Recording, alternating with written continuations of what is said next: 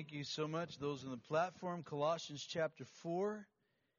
And um, we are conducting uh, prayer meetings on Tuesdays between 11 a.m. and 1 p.m. up through the election, uh, which is November 8th.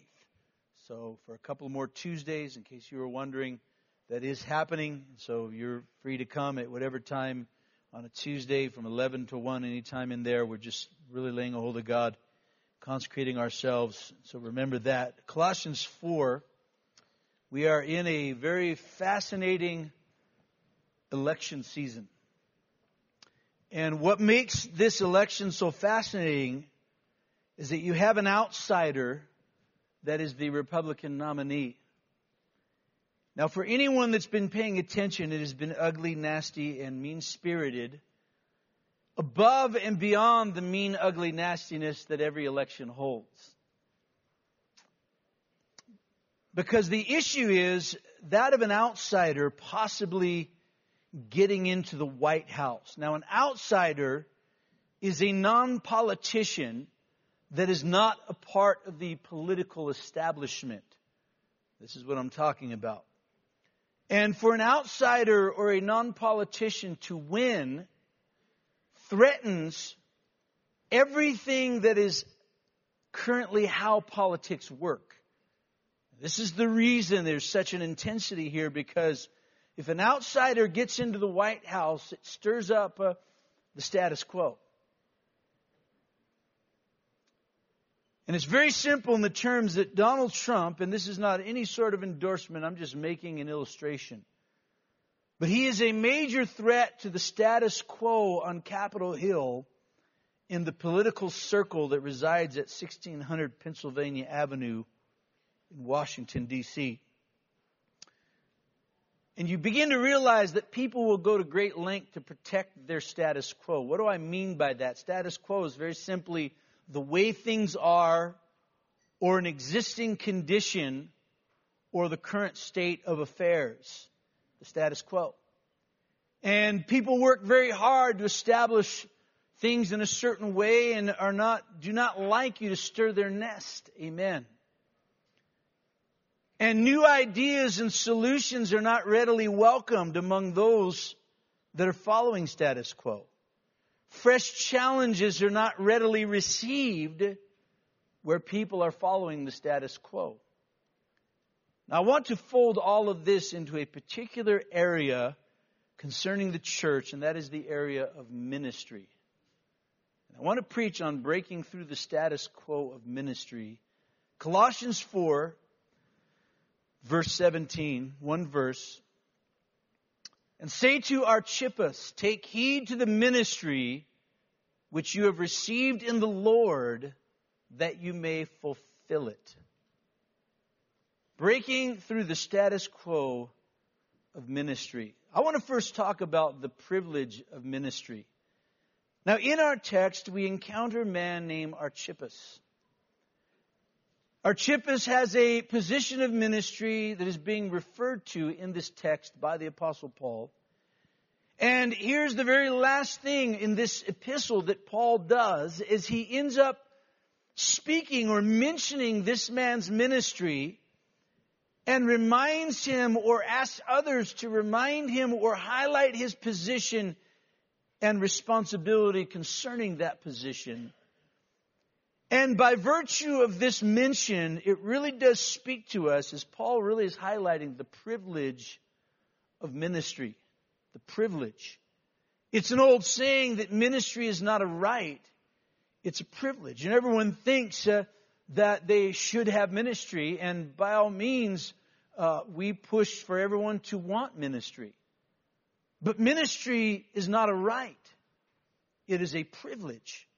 In the book of Second Corinthians, chapter 8, verses 3 and 4, for I bear witness that according to their ability, yes, and beyond their ability, they were freely willing, imploring us with much urgency that we would receive the gift and the fellowship of the ministering to the saints. Now, the NIV really kind of nails this. It says, They urgently pleaded with us for the privilege of sharing in this service to the saints. And so here is a segment of people uh, that an opportunity to serve was there, and to them this was an amazing privilege.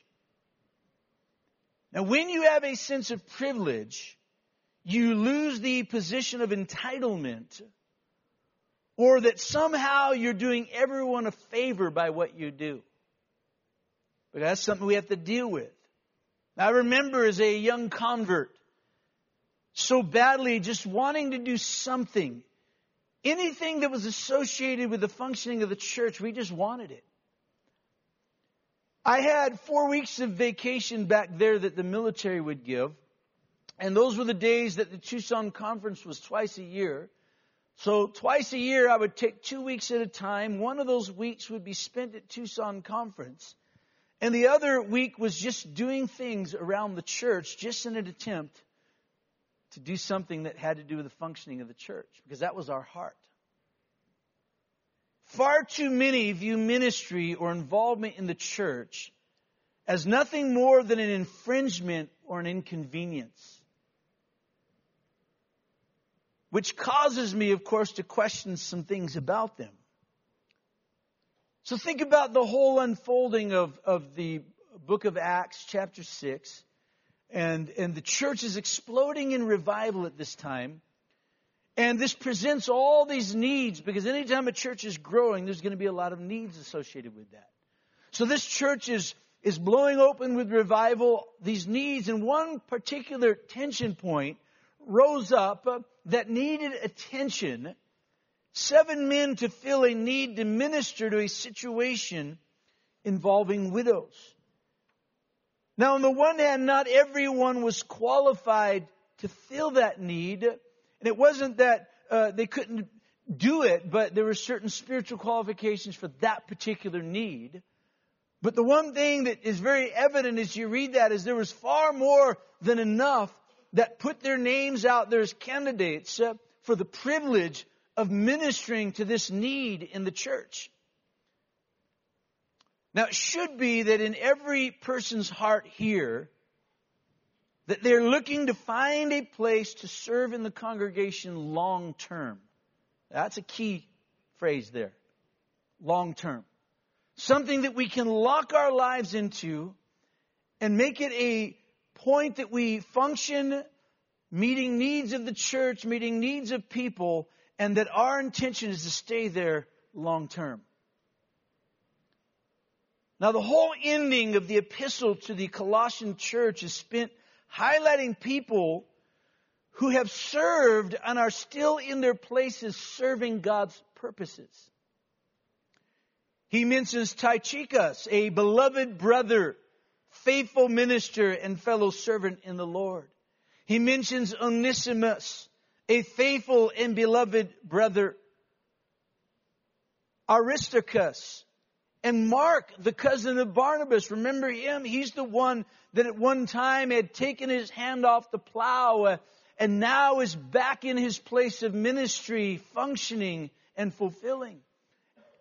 He mentions Justus and to all of these, he says in Colossians 4:11, these are my only fellow workers for the kingdom of God. That here were faithful ministers still in their place ministering and growing in their service to God. This is the way that that chapter ends. I read this quote. It said, The person that God uses has a heart for God. Ministry demands personal sacrifice, is faithful in obscurity or when no one sees. Life isn't looking for the best deal.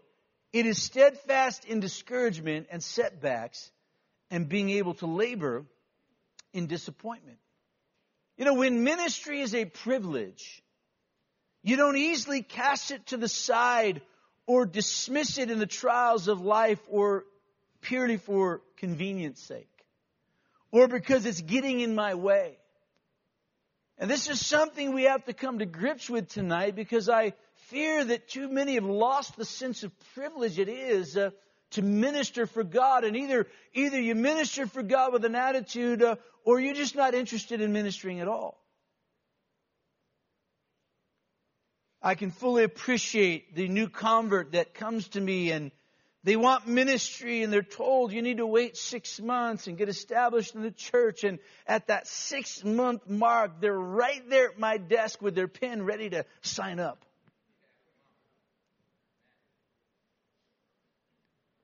Now let me say this because that's very refreshing. It's very refreshing. Especially when it can be very hard to move people towards ministry or sacrifice of any real level. Let me say this, it's a long road. And the glamour of ministry wears off. And the reality of sacrifice and inconvenience sets in. And this is where ministry must be a privilege or we will kick it to the curb. It's true. So let me talk then, secondly, about falling into a rut. So in our text, Paul places emphasis on Archippus and his ministry. Now, we're not told why Paul calls him out like this. Now, some have surmised that per- perhaps he was implying that this man was remiss in the performance of his duties, but there's nothing that really gives us evidence of that. Could be. I mean, we are left to interpret it, but it doesn't seem to be. But I do believe it can certainly be said that Paul meant to encourage him and excite him to increased ardor or zeal in the work of the Lord. Because it's very possible that you go along the way and you're going to have to kind of regenerate some zeal for what you're doing in God. How many know what I'm talking about? And maybe even to stir him out of the mode of status quo. The truth is, you can be in ministry but not be fulfilling your ministry. You're performing your duties, but you've lost the zeal and the love for the ministry that is associated with it. There's nothing driving you to sacrifice anymore or to go the extra mile. How many know those are qualities that have to be in the ministry ranks? And what happens over time, if we're not careful, is we fall into a rut in ministry or we simply accept the status quo, just the way things are. And God help the person that comes along and stirs the nest. This is the way we do it in this ministry, bro.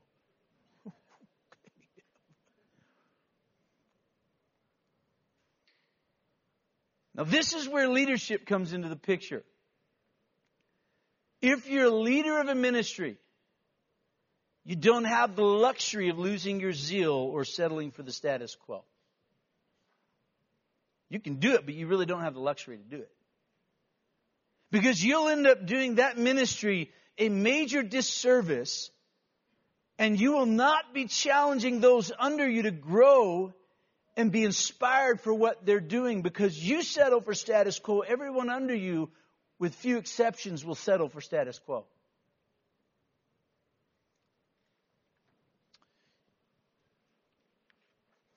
We can get into a horrible rut of presenting God less than our best. Right?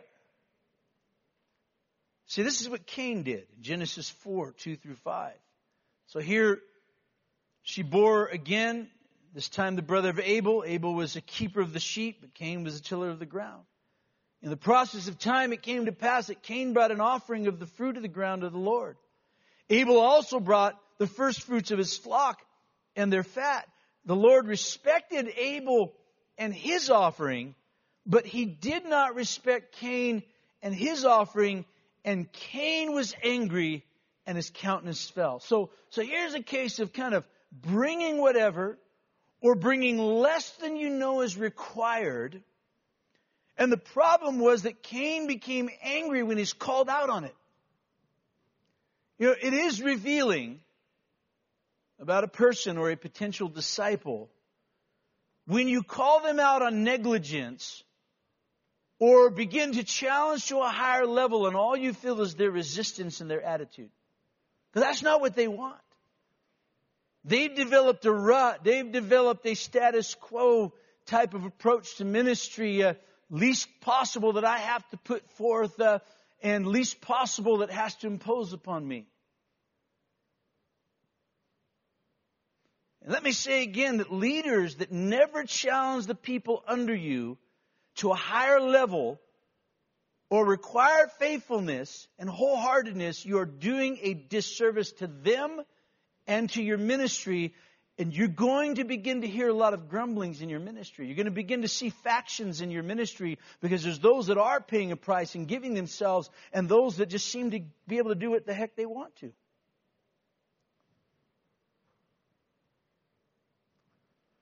See, ministry is demanding. We, we all understand that.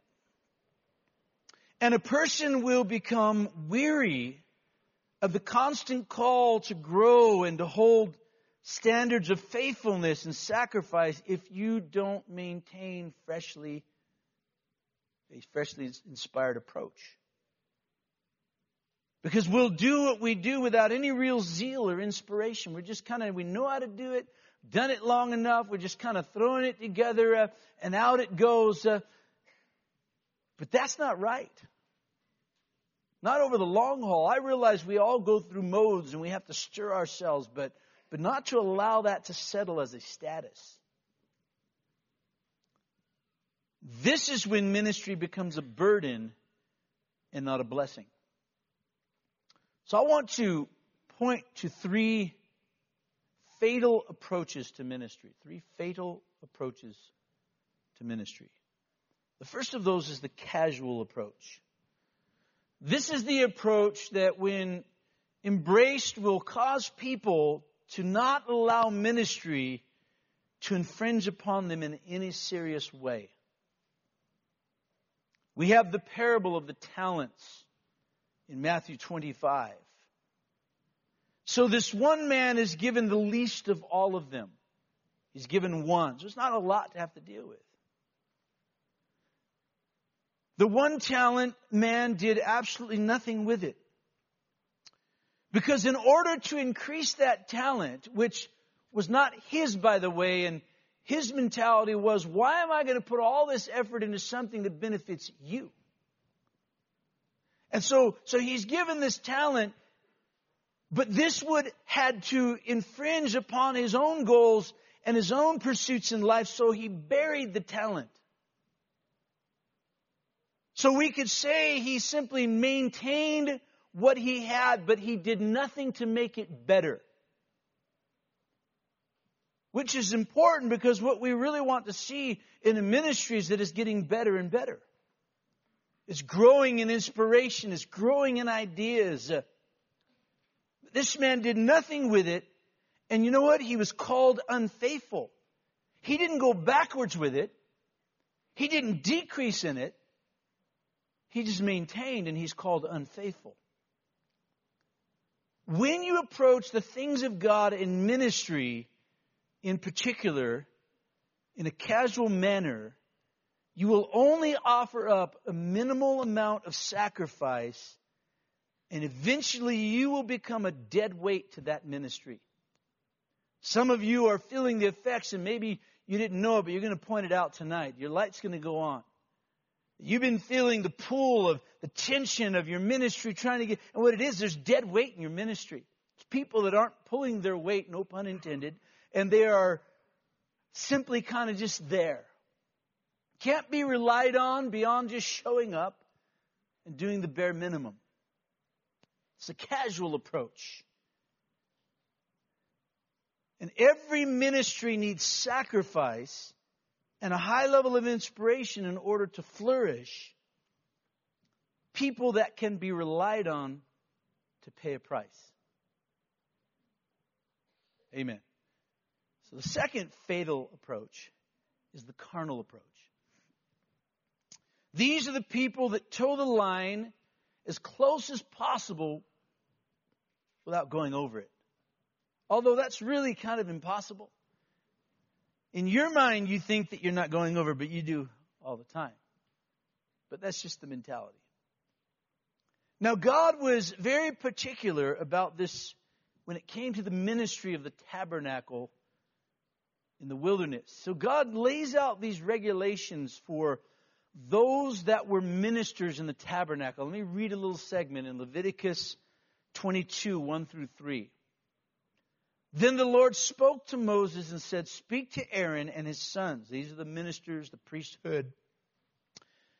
That they separate themselves from the holy things of the children of Israel, and that they do not profane my holy name by what they dedicate to me. So, in other words, they were going about this in a very carnal manner. For I am the Lord. Say to them, Whoever of all your descendants throughout your generations who goes near the holy things which the children of Israel dedicate to the Lord, while he has uncleanness upon him, that person will be cut off from my presence. I am the Lord. Well, God hasn't changed his mind about this. And if you read the book of Romans, you can read the Bible says that they that are in the flesh cannot please God.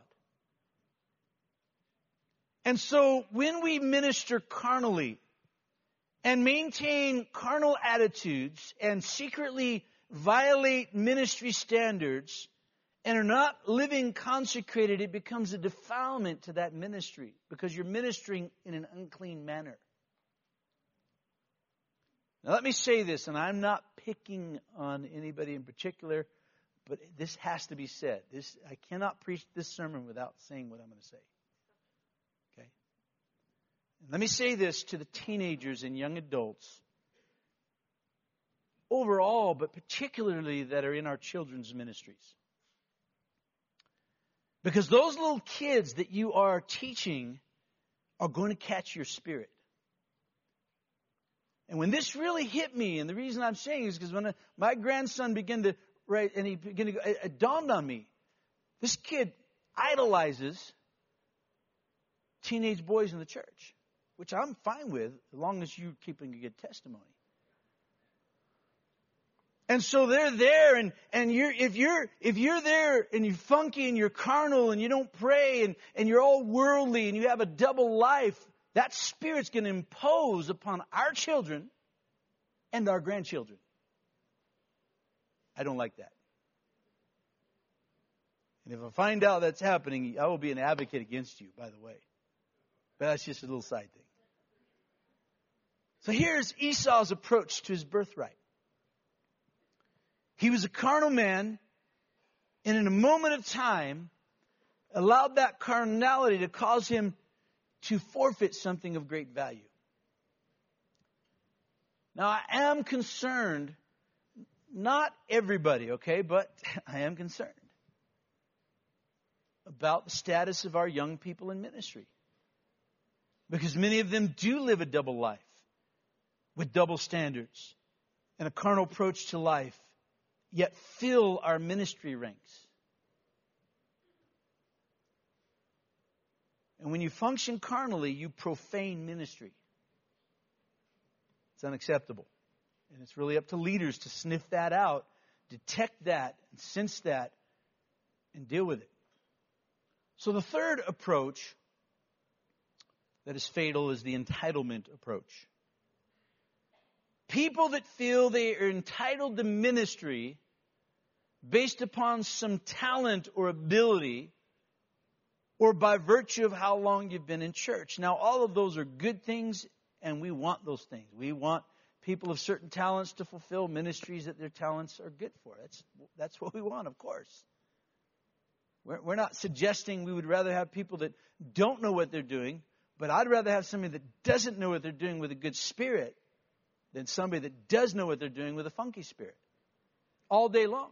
You could take your talent and go play downtown and open your little thing and get money because it's useless around here if it's the wrong mentality.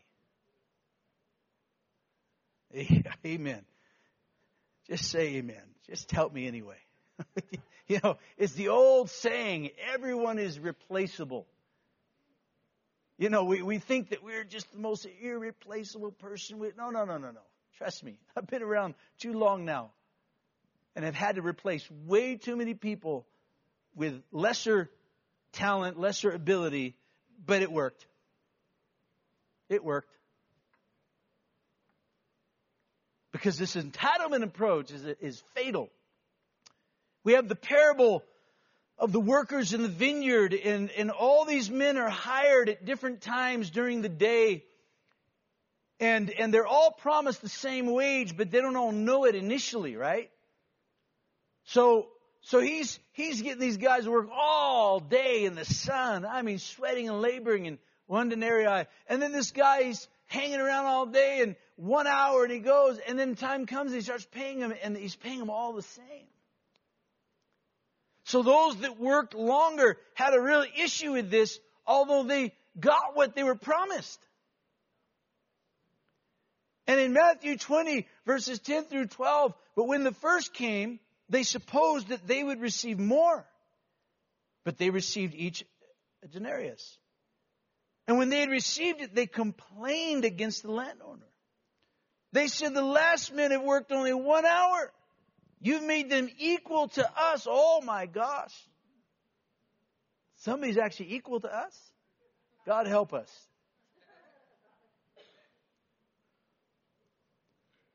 equal to us who have borne the burden and the heat and the sacrifice and the driving of ministry. Don't worry. God will help us at the altars. You know, it's supposed to be the longer that we're saved, the more humility is becoming evident in our lives. The more humility. And the more that we become about others, which is what ministry is all about, it's not about you. It's not about me, myself, and I and showing everybody how amazing you are. Because that'll wear off really fast. We must avoid the pitfall of feeling as though we're owed more and, and by all means, God does take this stuff into consideration, but let me say it anyway. That we're owed more due to our years of faithfulness or somehow because we've been in a ministry for so long that we feel we no longer have to pay as high of a price or follow the standards so closely or be as inspired or as faithful because you know I've already bore the sweat of the day and now it's these guys' turn. Wrong answer. 100% wrong answer. No entitlements in that sense. That is a fatal approach to ministry. So let me then talk about flourishing in our ministries. So in our text, Colossians 4:17, say to Archippus, take heed to the ministry which you have received in the Lord that you fulfill it. Archippus was a long standing brother in the church. Some believe he had more of a pastoral type ministry, but he definitely had a reputable ministry. And what Paul says applies to all of us. Fulfill your ministry. Now, whether that is those that have sidelined themselves and are no longer contending for anything, you're a pew filler, and that's as far as it goes. Fulfill your ministry. What is it? It's not for me to say.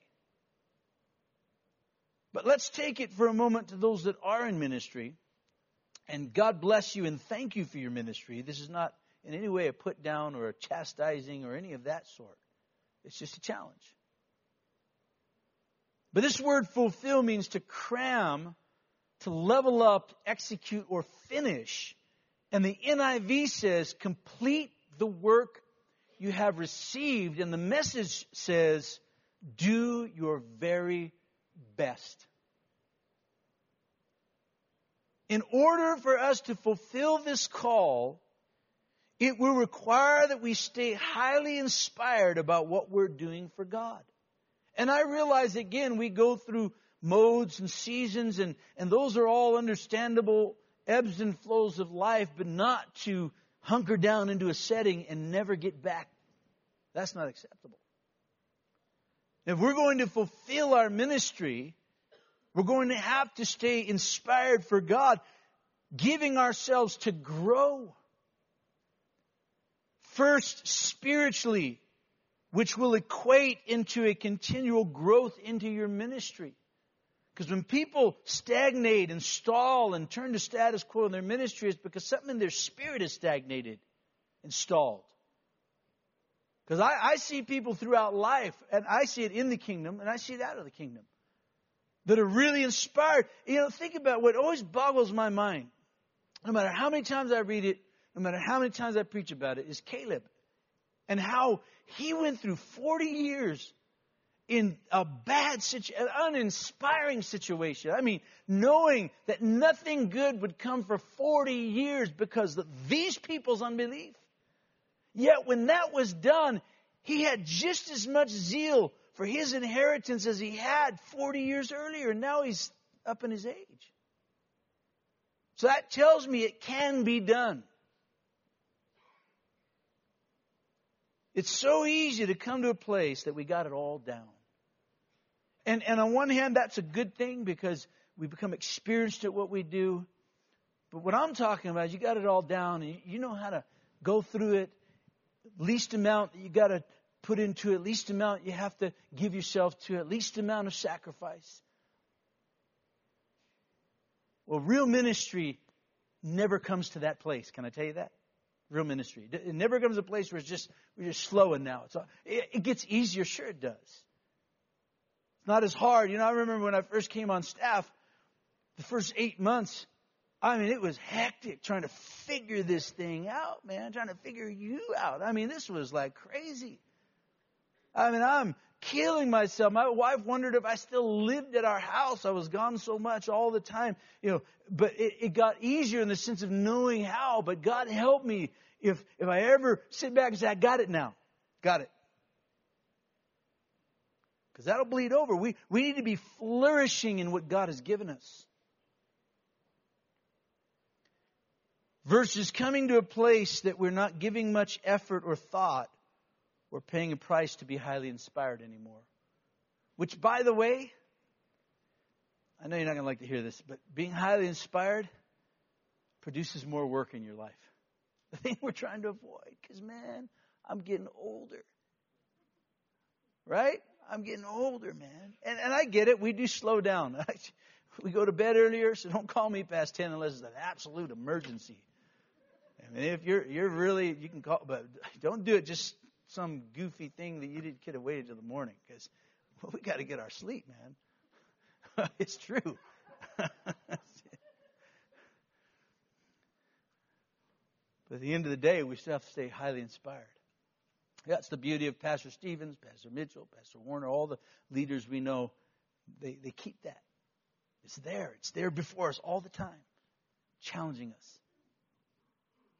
We have to be able to continually challenge ourselves to keep growing, enacting fresh inspiration, initiating fresh levels of sacrifice for our ministry. word to the leaders, and then I close. It is incumbent upon you, as a leader of a ministry, to keep the bar just a little bit higher than where people are living at all times. Otherwise, your ministry will become in danger of falling into a mode of status quo. And we need to be flourishing at our ministry, whatever that is. Speak to Archippus.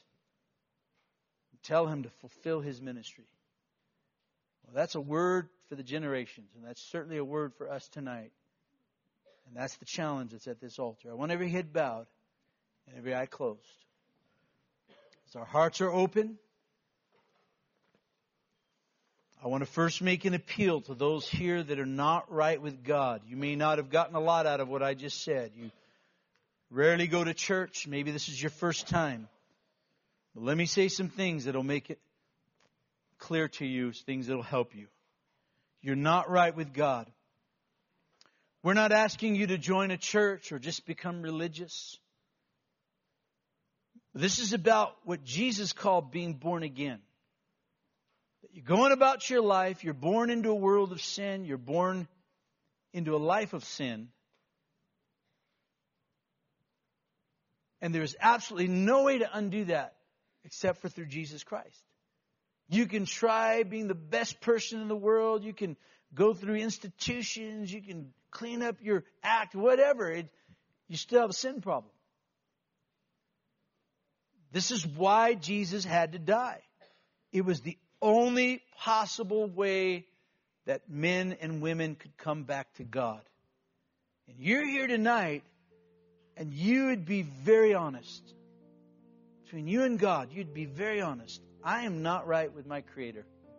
You may believe in God. You may even own a Bible. You may even talk religiously, but your lifestyle, the way you live, does not line up with who God is. You live for yourself, you do things your way, you just kind of fit God in there. And for some of you, you maybe maybe you're angry with God. Well, can I tell you that God loves you? There's a hope for you if you'll come to Jesus tonight. You got to make a decision. This is one of the decisions of life. This is an eternal decision. This is going to affect where you go when you die. You're not right with God tonight, but I want to make an appeal to bring you to Jesus Christ and say a simple prayer with you that will simply bring you in a right standing with God. And if you're here and that's what you know you need, that's where you're at in your life. I'm ready to give my life to Jesus. Would you please pray with me? Say a prayer with me. I want you just to lift your hand up all across this place. I want to pray with you. God's dealing with you right now. You may even feel a little out of place, like, man, I, but you know what? God's going to help you. I've been there. Best thing I ever did was go on record. Yep, I'm not right, but you know what? I'm ready to get right tonight. I'm ready for God to begin to heal my life, heal my marriage, heal my mind, break my addictions, take out my anger, take out my bitterness, root out the hurt, the loneliness, whatever it is. This is the miracle that God produces. We can't do this on our own. People are lining up to get their pills to deal with life. Pharmacists are ushering them out. Pills and pills and pills. Just to cope. You know what? What you need is to surrender to Jesus, and you'll see the miracle of God that takes place. You're here. That's you. God's dealing with you right now. I want you to lift your hand up. I want to pray with you. Who would that be? God's dealing with you. All across this assembly. You know what? I'm not right, but I'm ready to get right tonight. I'm ready to go on record, surrender my life to Jesus Christ. You say, That's me, Pastor Puglisi. Pray with me, please. Pray for me, please. Thank you so much. Who else? Others that God would call you to an honest assessment and you come to conclusion. You know, I'm not right with God, but I'm ready to get right. Or, or you may know exactly what I'm talking about, but you're totally backslidden. You, you bit the bait of, of hell, took you back to the world. But God says, I'll receive you the way you are if you'll come. You're not right with God. You're ready to get right. God's waiting on you. This is your moment. He can change you. He can heal you. He can set you free. This is what you've been looking for. Look no longer. But you must come on God's terms. He's waiting for you. If that's you, you just lift your hand. Say, That's me. Would you pray with me? Who would that be? Very quickly, I feel God dealing with some hearts tonight. You say, That's me. That's where I'm living my life. But I'm ready to get right tonight. Would you pray with me? Lift your hand up. All across this place, God is dealing with you. You may even feel singled out. That's just the Spirit of God. Because all of heaven waits at a time like this, waits on you. What are they going to do? What are they going to do? Are they going to walk out and remain the same? Or will they enter into this life changing moment? You're ready for that life changing moment. Lift your hand up. God's dealing with you. Very quickly, before I change the order of the service, I want you to lift your hand up just to signify. I want you to pray with me. I need Jesus tonight. Who would that be? God's dealing with you. Backslider, come back. God's calling you tonight. Come back right now. God's dealing with you. Come to Jesus. What are you waiting for? Okay, you lifted your hand. Did you mean that? Yeah. So this is going to be it. You're going to come here. You're going to pray, and God's you know, God's going to totally. You're going to just serve God, right? Okay, come. Now, before we open the altars, let me make an appeal on two levels. One is for those that, and there may have been legitimate reasons at the time, backed out of ministry, but have had no intention of getting back into ministry. You've lost the privilege of it, is what it is. We come to the place where we just don't want the infringement. Well, that's not a good heart. That's not a good heart to be living for God with. Can God deal with you tonight about a place to serve long term? Where does God want you serving in this congregation long term?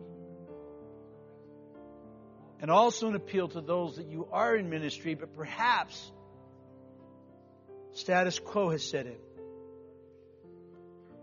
You've fallen into a rut. Could be a casual approach, could be a carnal approach, could be an entitlement approach, but God is calling you to resubmit your heart and fulfill your ministry that we would flourish at what we're doing and be willing to press in again, pay a price again, be available to sacrifice again, and God will raise you up and help you. So we're going to stand. If there's somebody around you that you don't recognize, you can talk to them about Jesus. Ask them if they'd like to pray. Otherwise, I'm asking you to come to the altars. We're standing to our feet and we're responding to God, responding to His Word, responding to the challenge that's set before us tonight.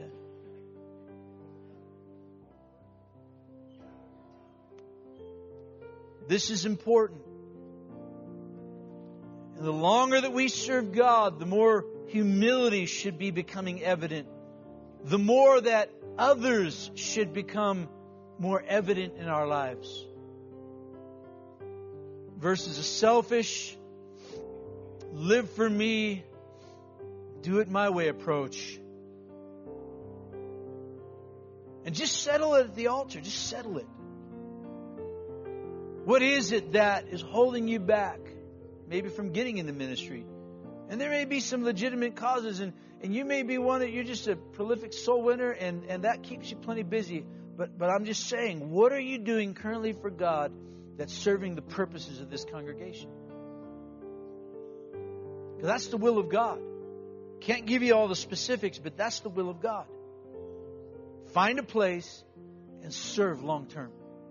You don't have to find five places or be busy out of your mind. Find a place, plug into it, become a blessing and a faithful fixture piece that God can build on that stays inspired over time. Maybe God has dealt with you. You lost the privilege. You're in ministry, but you've lost the privilege of it. It's become more of an entitlement, or you're just kind of doing it. For some, it's it's true. I know it's not for majority at all, but for some, it's it's just to maybe look more spiritual than you are.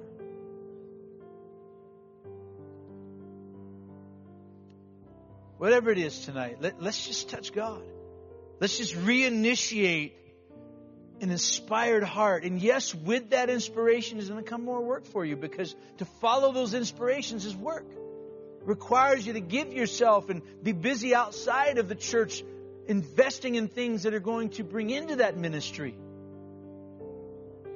If we're looking for just the ease and get into something we don't have to do anything, and again, I challenge leaders on this. I challenge leaders on this. You have a responsibility to be developing the people in your ministry and always having the bar a little higher than they are and not playing favorites and having double standards when it comes to faithfulness.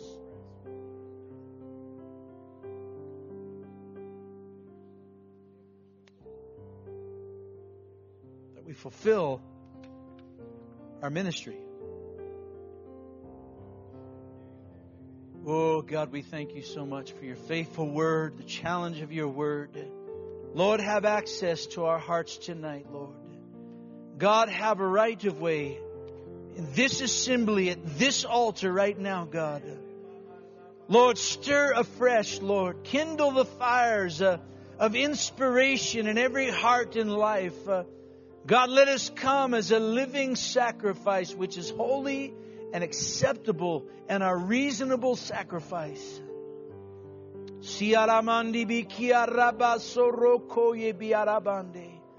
Hallelujah. Thank you, Jesus.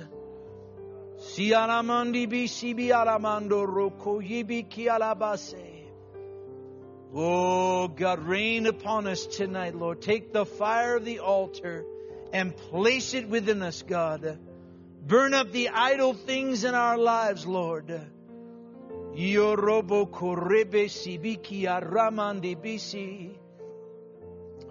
Thank you, Lord. Hallelujah. Worthy to be praised. Why don't we stand to our feet right where you're at? Lift your hands. We're going to sing this song. I want you to contend for God's fresh anointing on your life tonight. I want you to contend for a fresh breakthrough of the Holy Spirit in your life as going to begin to translate into whatever you're doing for God. Uh, lift your hands, sing this song uh, together. Oh, thank you, Lord. Hallelujah.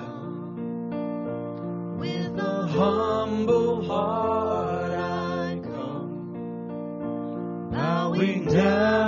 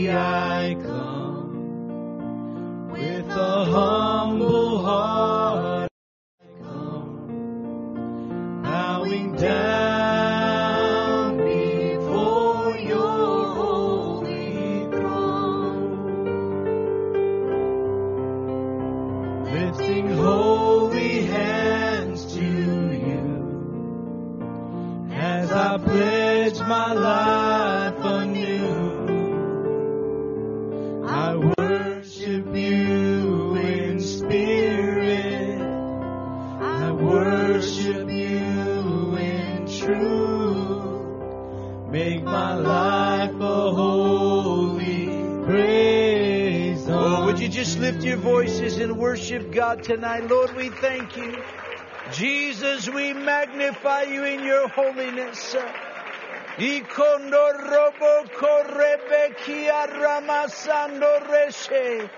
Hallelujah, my Lord and my God. Righteous and holy, my God, faithful and worthy. Ikondo robo robo sibi kia ramandebe. Hallelujah. Wonderful God, there is none like you. Your name is great, O God. Robo se. Hallelujah. Rama. Thank you, Lord. Thank you, Lord. Hallelujah, Lord. Thank God. Amen. Come, just like that song sang, on bended knee, humility, and brokenness. And I'm not talking about you go through a little dry spell or you go through some, some things and the inspiration wells dry up. That, that's part of the flow. I'm talking about we just kind of maintain any of those three fatal approaches that I'm talking about. Because we, we can do something about that. And even then, you know, if your well's dried up, figure out a way to get it going again. You know, that's our responsibility. Get stirred, get inspired. You know, don't look just to, and I'll say this in close, don't look just to ride the coattails of those that are sacrificing and you're just kind of skirting along. No, find a way to sacrifice yourself. Find a way that you can invest in a way that challenges you to grow and to rise up and to give of yourself and requires something of you to keep an edge in your life. Know it's not always easy, and I realize we live busy lives. That's what I'm saying. I'm not saying be in 50 different ministries, but find something, settle it in, and flourish. Become a fixture piece. And God will use you. And it'll be a powerful display of what God can do. Amen. We're going to close the service. Don't forget, Spanish service tomorrow night. Uh, the outreach for Fall Festival, 7 o'clock Friday. And outreach Saturday. And then the Edge um, the Edge, 8 o'clock Saturday night, and then Pastor Stevens will be back ministering in the Sunday school on the curses. Tremendous study. And then he'll be preaching both of the services. So let's come. Let's really believe God together. Our heads are bowed. Our eyes are closed. We are dismissing. We're rejoicing. Angel Montalogo is lifting his voice and dismissing us tonight.